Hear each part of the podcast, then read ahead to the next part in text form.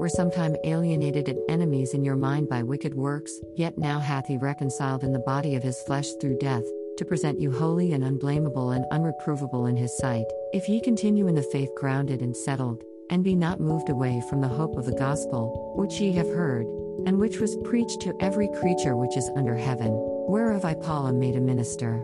Colossians 1 21 23. Colossians 1 21 23. Our wicked deeds kept us separated from God. That at that time ye were without Christ, being aliens from the commonwealth of Israel, and strangers from the covenants of promise, having no hope, and without God in the world. Ephesians 2:12.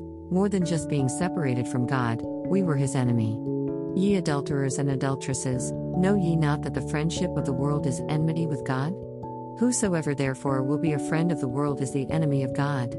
James 4 4 James calls those who return to the world adulterers and adulteresses. They have given their love that belongs to God to the God of self and the God of this world. They are committing spiritual adultery. Jesus suffered in his body at the crucifixion and suffered death to show us off and showcase us holy, without any blemish, fault, or spot, unaccused and blameless before God. His sacrifice was enough to provide cleanliness for the whole world's sin. If everyone would receive Jesus as Lord and Savior, it would be enough. No other sacrifice is needed. No other payment for sin is necessary. The pain and shedding of His blood is enough and fulfilled the price needed to forgive all sin, past, present, and future. And we can continue to be holy, blameless, and spotless before God for the rest of our lives if we continue to hope and believe in the gospel. This is not just a way of thinking. It is the provision for a completely new way of living in relationship with God, the Almighty. We do not belong to ourselves anymore. We cannot take this miracle in our lives and live a life that pleases us in the flesh, doing what feels good, getting what looks good, and exalting our own egos in the process, making our own decisions and being our own owners. We no longer belong to ourselves. Luke, who wrote Acts, warns those who are preachers and teachers to take care of those he has bought with his own blood. Take heed therefore unto yourselves and to all the flock, over the which the Holy Ghost hath made you overseers, to feed the church of God, which he hath purchased with his own blood. Acts 20 28.